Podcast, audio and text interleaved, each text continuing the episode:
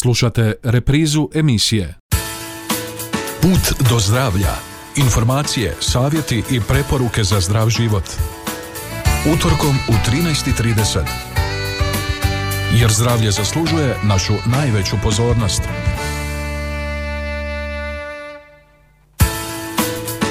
Dobar vam dan, poštovani slušatelji, i dobrodošli na današnji put do zdravlja. Osim uobičajenih epidemioloških podataka o kretanju koronavirusa, današnja emisija posvećena je i Svjetskom danu borbe protiv raka, koji se obilježava 4. veljače. Čućemo poučnu ispovijest naše sugrađanke Antonije Žeravice, koja se hrabro nosi s dijagnozom karcinoma štitnjače. Preporučamo da nam se i danas pridružite na putu do zdravlja.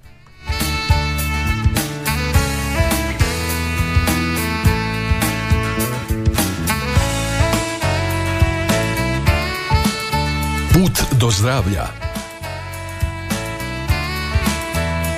Sudeći po pristiglim podacima, epidemija koronavirusa postupno jenjava. U zadnja 24 sata obrađen je 681 uzorak, od kojih je 313 pozitivnih nalaza, objavio je Županijski stožer civilne zaštite. Novopozitivne osobe imaju prebivalište na području grada Osijeka 166, Đakovo 41, Našice 23, Valpovo 20, Belišće 7, Beli Manastir 6 i Donji Miholjac 2 te općina Čepin 18, Antunovac 7, Koška 6, Erdut 4, Darda 3, Jagodnjak 2, Bizovac, Čeminac, Draž, Drenje, Ernestinovo, Kneževi Vinogradi, Petrijevci i Podgorač po 1. Na bolničkom liječenju je stotinu osoba, od kojih je 14 u respiracijskom centru, a preminule su četiri osobe iz Osijeka, Đakova, Valpova i Đurđenovca u dobi od 68, 73, 82 i 96 godina. U samoizolaciji je 1259 osoba. A u Hrvatskoj je danas 5545 novih slučajeva zaraze zabilježenih PCR-om. Testirano je 13669 uzoraka. Prije tjedan dana zabilježeno je 7385 novih slučajeva zaraze, također zabilježenih PCR-om. Put do zdravlja.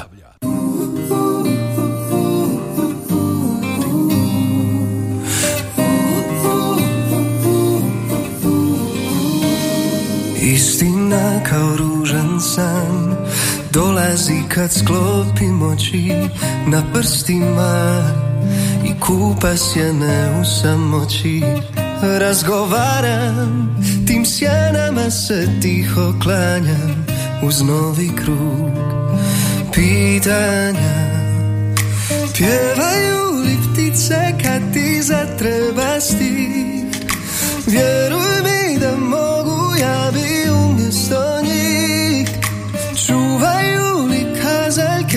naš jutarnji mir. Odgovora nema gorko mirim se s tim Mirim se s tim. Ako stvorim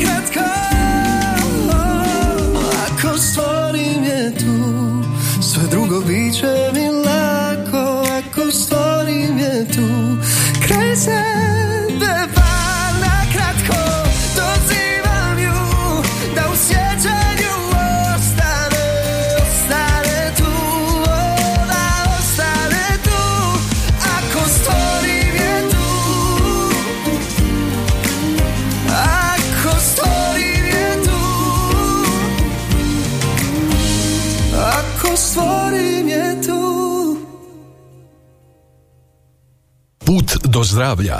Informacije, savjeti i preporuke za zdrav život. Aktualno. A nakon glazbenog broja vraćamo se najavljenoj središnjoj temi. Iza nas je četvrti veljače, svjetski dan borbe protiv raka. Zbog visoke učestalosti malignih oboljenja i njihove visoke stope smrtnosti, rak je prozvan epidemijom modernog doba. Na ovaj način se nastoji podići svijest o prevenciji malignih bolesti, dijagnosticiranju i mogućnostima liječenja. Rak nije isključivo zdravstveni problem oboljelog pojedinca, već ima veliki utjecaj na širi društveni i ekonomski razvoj. U Hrvatskoj je u muškaraca najčešći rak pluća, debelog crijeva i prostate, a u žene karcinom dojke, pluća i debelog crijeva. Naslanjajući se na zdravstveni kalendar i dajući svoj doprinos podizanju svijesti o pojavnosti, liječenju i prevenciji malignih oboljenja, Put do zdravlja danas donosi poučnu priču naše mlade sugrađanke Antonije Žeravice, koja se hrabro bori protiv raka štitnjače, samo jedne u nizu bolesti koje ju prate od njezine 19. do danas u 36. godini života. Simptome sam imala bolove u vratu, oticali su mi liftni čvorovi i napravila sam u bolnici pretrage sve, međutim rekli su da je sve u redu. Mm, Pregledali su mi štitnjaču i radili su mi tri punkcije štitnjače. Međutim, nakon mjesec dana u drugoj bolnici su me tražili na novo pregled i punkciju i tada je pokazalo da je zločudni karcinom štitnjače gdje sam bila operirana u svega nekoliko dana. Pa iskreno bilo je jako teško prihvatiti dijagnozu. Za dijagnozu karcinoma jednostavno ne možete biti spremni. To je jako veliki šok i za vas i za vašu obitelj gdje uistinu vam u tom trenutku život stane e, doslovno kao da se smrznete i osjećate da se to ne događa vama. Operacija je relativno prošla dosta dobro, međutim kako su bili uh, uskrsi, uskršnji praznici, uh, u bolnici sam provela dva mjeseca, nisam mogla vidjeti ni obitelj s obzirom na situaciju covid pandemije. Tako da kasnije je bilo do, doista jako teško jer su bili prisutni bolovi. Kad ostanete bez organa e, nije jednostavno cijeli hormonski disbalans se totalno naruši. I to je vrijeme bilo u kojima nisam smjela primati nikakvu terapiju niti tablete kao nadomjestak za hormone štitnjače zato što me čekalo zračenje a prije zračenja jednostavno morate biti u jednom takvoj situaciji gdje ne smijete piti tablete i to je uistinu bilo jako teško razdoblje gdje ste izolirani e, neprestano, nemate snage, apsolutno za osnovne stvari nisam imala snage i bilo je jako teško kao i sam proces zračenja koji jako ostavi traga na sam imunološki sustav i, i psihički i fizički. Liječenje nije završeno, sada evo trenutačno nažalost imam prvu godinu invalidnost četvrtog stupnja. To su vam neprestane kontrole svakog mjeseca. Jako je dugačak e, proces oporavka nakon zračenja. Opada vam kosa nemate imunitet e, apsolutno cijeli imunološki sustav vam se poremeti i trebalo mi je nekoliko mjeseci da budem bolje kad sam počela piti tablete. Ne smijete biti na suncu cijelo ljeto, dosta dugo traje ta izolacija i evo sada i dalje se nastavlja taj proces. U svibnju bi trebala imati novo zračenje da se vidi nakon godinu dana da li su uništene sve stanice raka koje sam imala jer ih je ostalo nažalost dosta. Tako da to je stalna i neprestalna borba i briga ne možete da o tome ne razmišljate, boriti se morate, a da je teško, teško je. A kako je bilo uopće suočiti se s dijagnozom karcinoma i kako je obitelj prihvatila tu činjenicu? A vjerujte, s početka kada čujete takve dijagnoze, kao što sam rekla, niste spremni. To, to, na to čovjek nikad, mislim, ne može biti spreman i treba si dopustiti jedan proces e, da to isplače. To je nešto što je stvarno jako teško. Kako vama, tako i obitelji. Vama zato što morate prolaziti cijelu tu borbu. To nije samo operacija. Operacija je najlakši jedan zapravo period koji prođe, ali ono kasnije što nosi i ti neprestani, kažem, pregledi, to je najteže. Obitelj opet nosi sa jedne druge strane isto tako e, svoju brigu oko mene, oko bolesti, ima dana da sam stvarno dobro, da jako dobro funkcioniram, a ima i trenutaka jednostavno kad nisam dobro i vidim i osjetim po njima da oni jednako tako sa neke svoje druge strane nose tu boli brigu za moje zdravlje. Kada vam se dogode ovako velike dijagnoze, stvarno evo svima savjetujem da nema odustajanja. Morate, od, nemate sada nekakvog posebnog sad tu recepta, ali najvažnija je ta borba. Hrabrost i borba da želite ozdraviti, da se ne želite tome prepustiti i ono što meni najviše pomaže je vjera. Mm, ja sam odgajana u katoličkoj obitelji, meni vjera daje dosta snage, jako puno ljudi se moli za mene. E, pomaže mi puno obitelj, jako smo povezani, moje tri nečakinje, nečakinje me mm, baš e, u tim nekim trenucima totalno odvrate da ne razmišljam ništa o svome stanju. Djeca imaju taj nevjerojatan pristup bolesniku sa jako puno ljubavi i pozitive. I jednostavno nekolicina jedno malih ljudi, prijatelja koji su uvijek uz mene, znam da misle na mene, žele mi dobro, razumiju kad ne mogu razgovarati o tome kad mogu i tako je to nekakve sitnice, slušanje glazbe, šetnja, čitanje knjiga, i slično. Ni, ništa što vas ne opterećuje nešto jako. Ja sam imala do sada pet teških operacija i imam još drugih dijagnoza koje nisu jednostavne ni lake, tako da nije samo sada ovaj zloučudni karcinom da je bio sama bolest. Tako da puno me u istinu zakočilo u takozvanim svakodnevnim obavezama gdje ne možeš funkcionirati u nekim trenucima poslije zračenja normalno gdje je svaka aktivnost koja je svakodnevna ti je teška e, što fizički ali i psihički radi ja nemam dva organa u ovih pet operacija i to je toliki disbalans hormona da vam radi jako velike promjene općenito u organizmu. Tako da me dosta zakočio. Sada sam puno bolje trenutno nego sam bila ali evo sada u travnju trebam na novo prestati piti lijekove i to će biti jako teško razdoblje gdje opet moram biti izolirana, moram se jako paziti i čuvati i onda opet slijedi jedno iščekivanje novih nalaza. I svaki sljedeći odlazak na odjel onkologije iznimno je bolan i težak, priznaje naša sugovornica Antonija Žeravica. E, pa znate kako iskreno jako teško. Spot, e, tamo istinu vidite takve bolesnike da samo da prođete dvije minute tim hodnicima jednostavno mislim da nema osobe koja ne bi pustila suzu. Vidjeti njih i znati da ste vi onkološki bolesnik je stvarno jako teško. I sada koliko god neprestano idem doslovno i svaki mjesec na kontrole i preglede, svaki put mi je ista e, isti taj emocionalni osjećaj gdje jako teško to podnosim. Bude mi jako žao kako njih, tako i sebe, ali svi nekako međusobno osjetimo, e, vidi se to jednostavno u očima, svi znamo što prolazimo i osjeti se nekakva, kao da je naboj nekakve velike borbe i hrabrosti u tim hodnicima. Naglašavate tu veliku potporu obitelji i prijatelja. Je li bilo među prijateljima onih koji su vas možda napustili? Pa hvala Bogu da imam jako veliku podršku obitelji koja je nevjerojatno uz mene stalno, ali ja sam kroz život proživjela jednu tešku traumu koja je kako su mi doktori sami rekli dovela do ovog stanja. Kažu da rak ne dolazi sam, može biti u slučajevima genetski, ali najčešće radi nekakvih velikih teških trauma koji ste proživjeli. Tijelo nažalost to sve pamti. Kada ste u ovakvim situacijama teških bolesti sami se odmaknete od ljudi i to stvarno savjetujem svima koji iz vas crpe apsolutnu energiju i koji vam ne donose ništa dobro.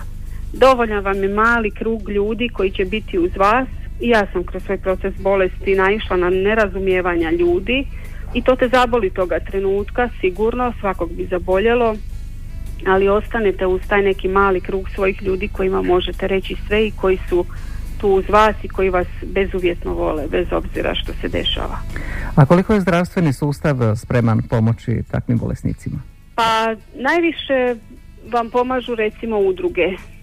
Mi u Đakovu i ovdje u Slavoniji nemamo baš toliku opširnu mogućnost koliko pružaju udruge u Zagrebu i sama sam dio njih i zovu me u istinu i telefonski mogu i dolaziti kad god sam u Zagrebu pružaju pomoć imaju liječnike, nutricioniste, psihologe e, imaju online radionice koje možete pratiti s njima tako da je puno lakše kada se povežete sa jednom skupinom ljudi koja prolazi isto što i vi prolazite tu, tu nađete dosta razumijevanja. Naravno da u bolnicama vam odmah e, nude psihološku pomoć. Ja sam sama s početka isto bila ponuđena iako sam nekako dosta to s početka odbijala i smatrala sam da stvarno mogu sama to sve nositi, ali kad vam vrijeme odmiče i kada se događaju ovako velike stvari, pomaže vam da, vam da vas razumiju i da vas neko gleda sa jednog stručnog drugačijeg ugla zato što apsolutno razumije što vi prolazite kao bolesnik.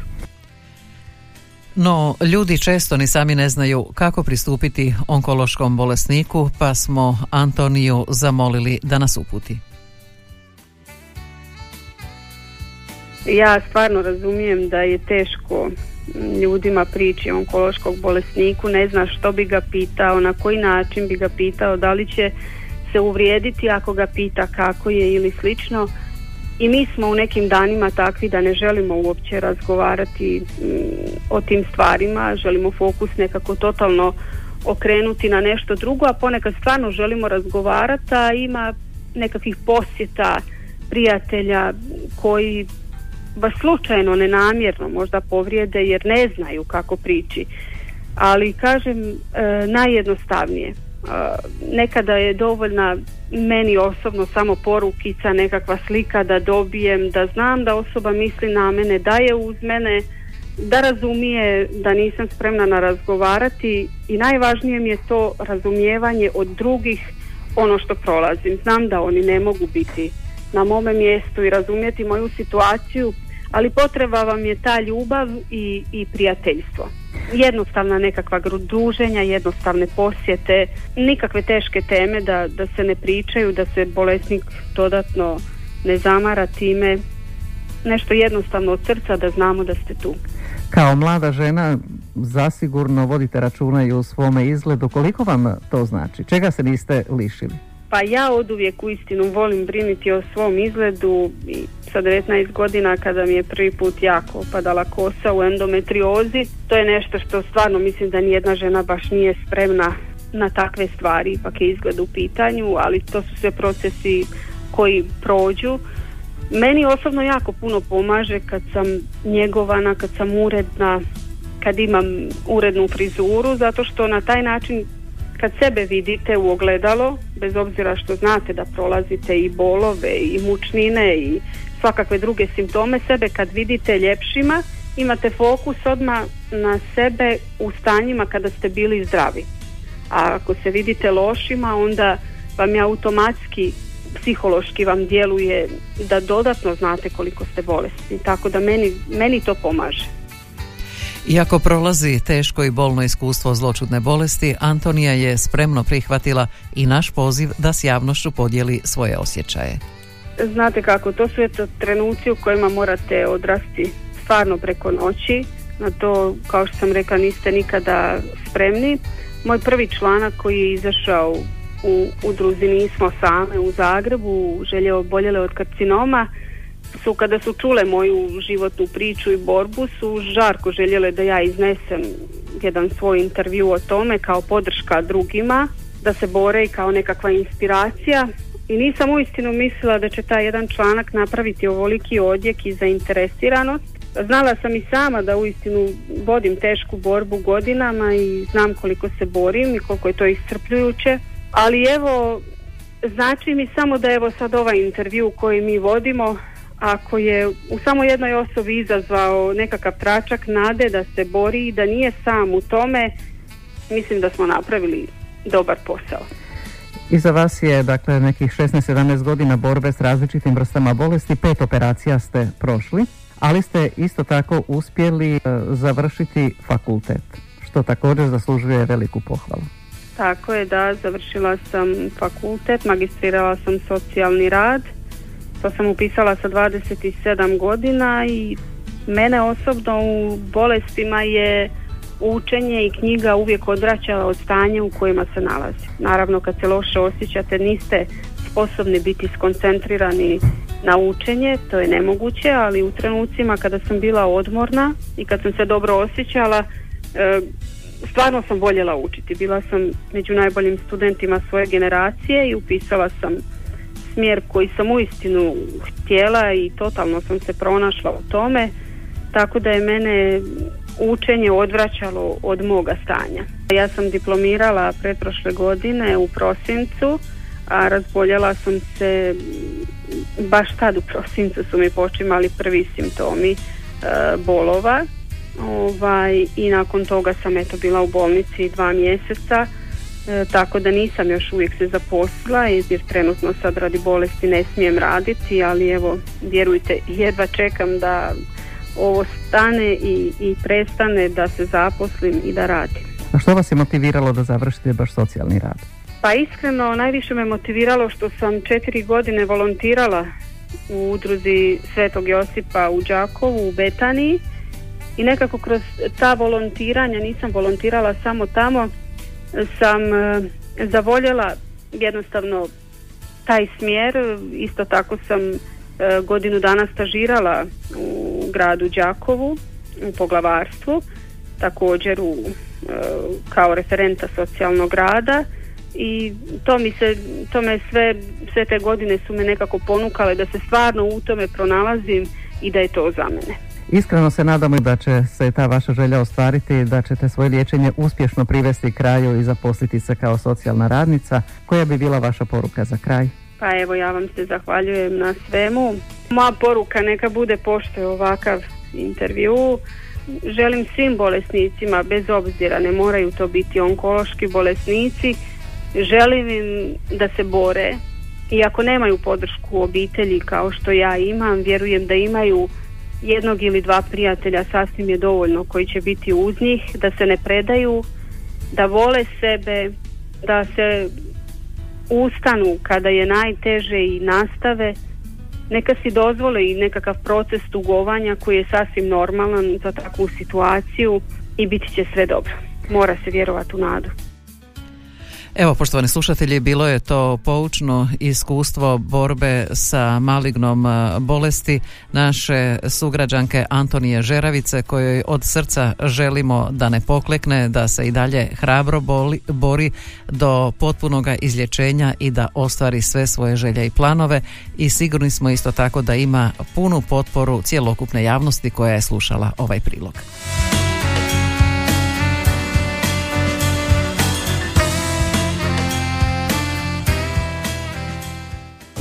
Do zdravlja.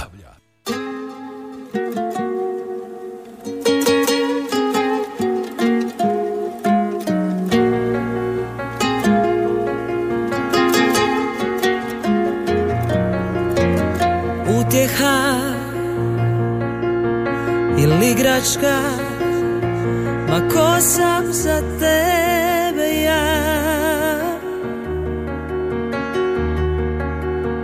da ti noći ispuni. Kad nje ti nema tu. Na sve sam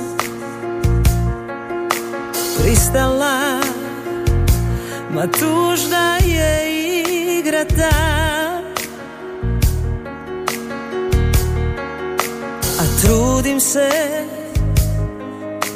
Da pobjegnem Tamo gdje nikad me više Ova požuda ne stiže. A ti obuci cipele Pozvat ću taksi samo kreni Al negdje daleko Ma nikad više prema meni. Treba ću godine I dobrog Boga i ljude koje Koje ni ne poznajem. Da me spase od tebe. Da spase od tebe. I svih tvojih loših priča. Kako si nesretan Kako je ona tvoja greška. Odrasti, čeka put do sreće Bez tebe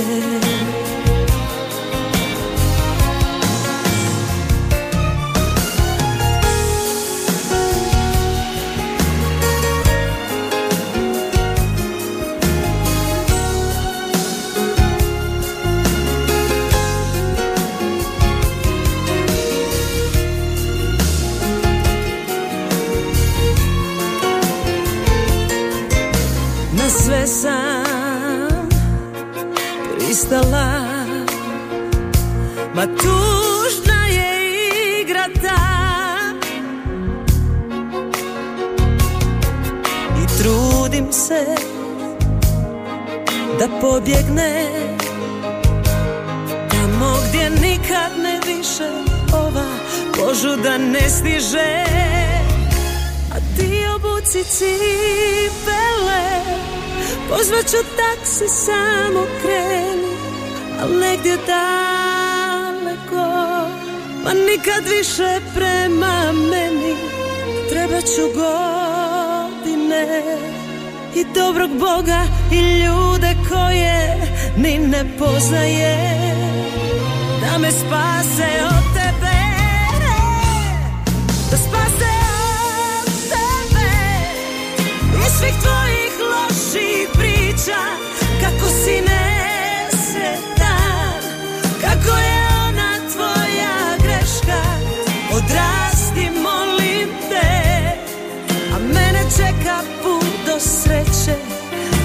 tebe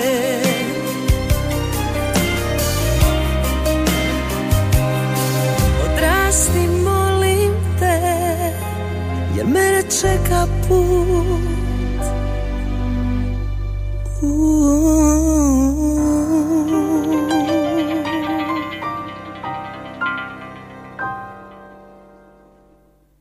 Jeste li znali?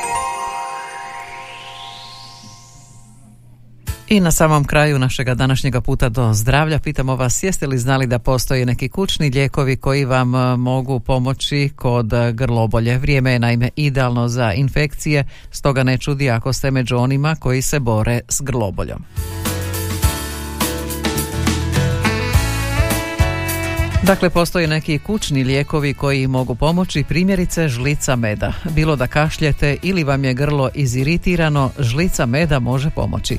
Možete ga otopiti u mlijeku ili u vodi uz kurkumu. Antibakterijska svojstva meda mogu ublažiti bol. Zatim grgljanje slane vode. Treba vam mlaka voda u koju ćete umiješati malo soli i progrgljati. To može ublažiti upalu i pročistiti dišne puteve. Ovo treba ponavljati svaki 5 sati. I na posljedku mogu pomoći čaj od peperminta ili kamilice. Ti čajevi su puni antioksidansa i mogu pomoći kod grlobolje. Imaju antiupalna svojstva pa pomažu kod upaljenog grla. Put do zdravlja. Zdravlje zaslužuje našu najveću pozornost.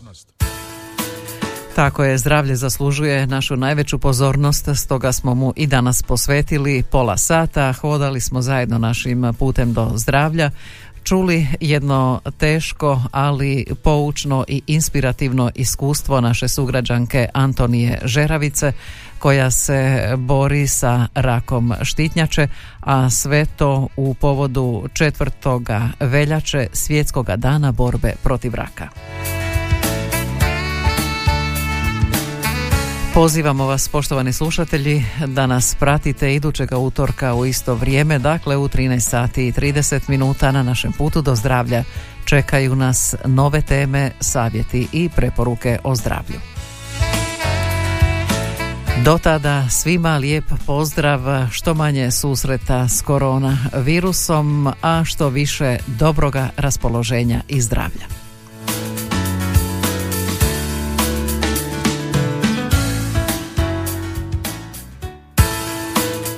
Slušali ste emisiju Put do zdravlja.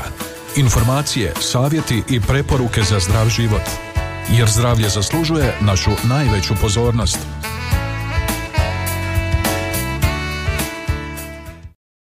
Slušali ste reprizu emisije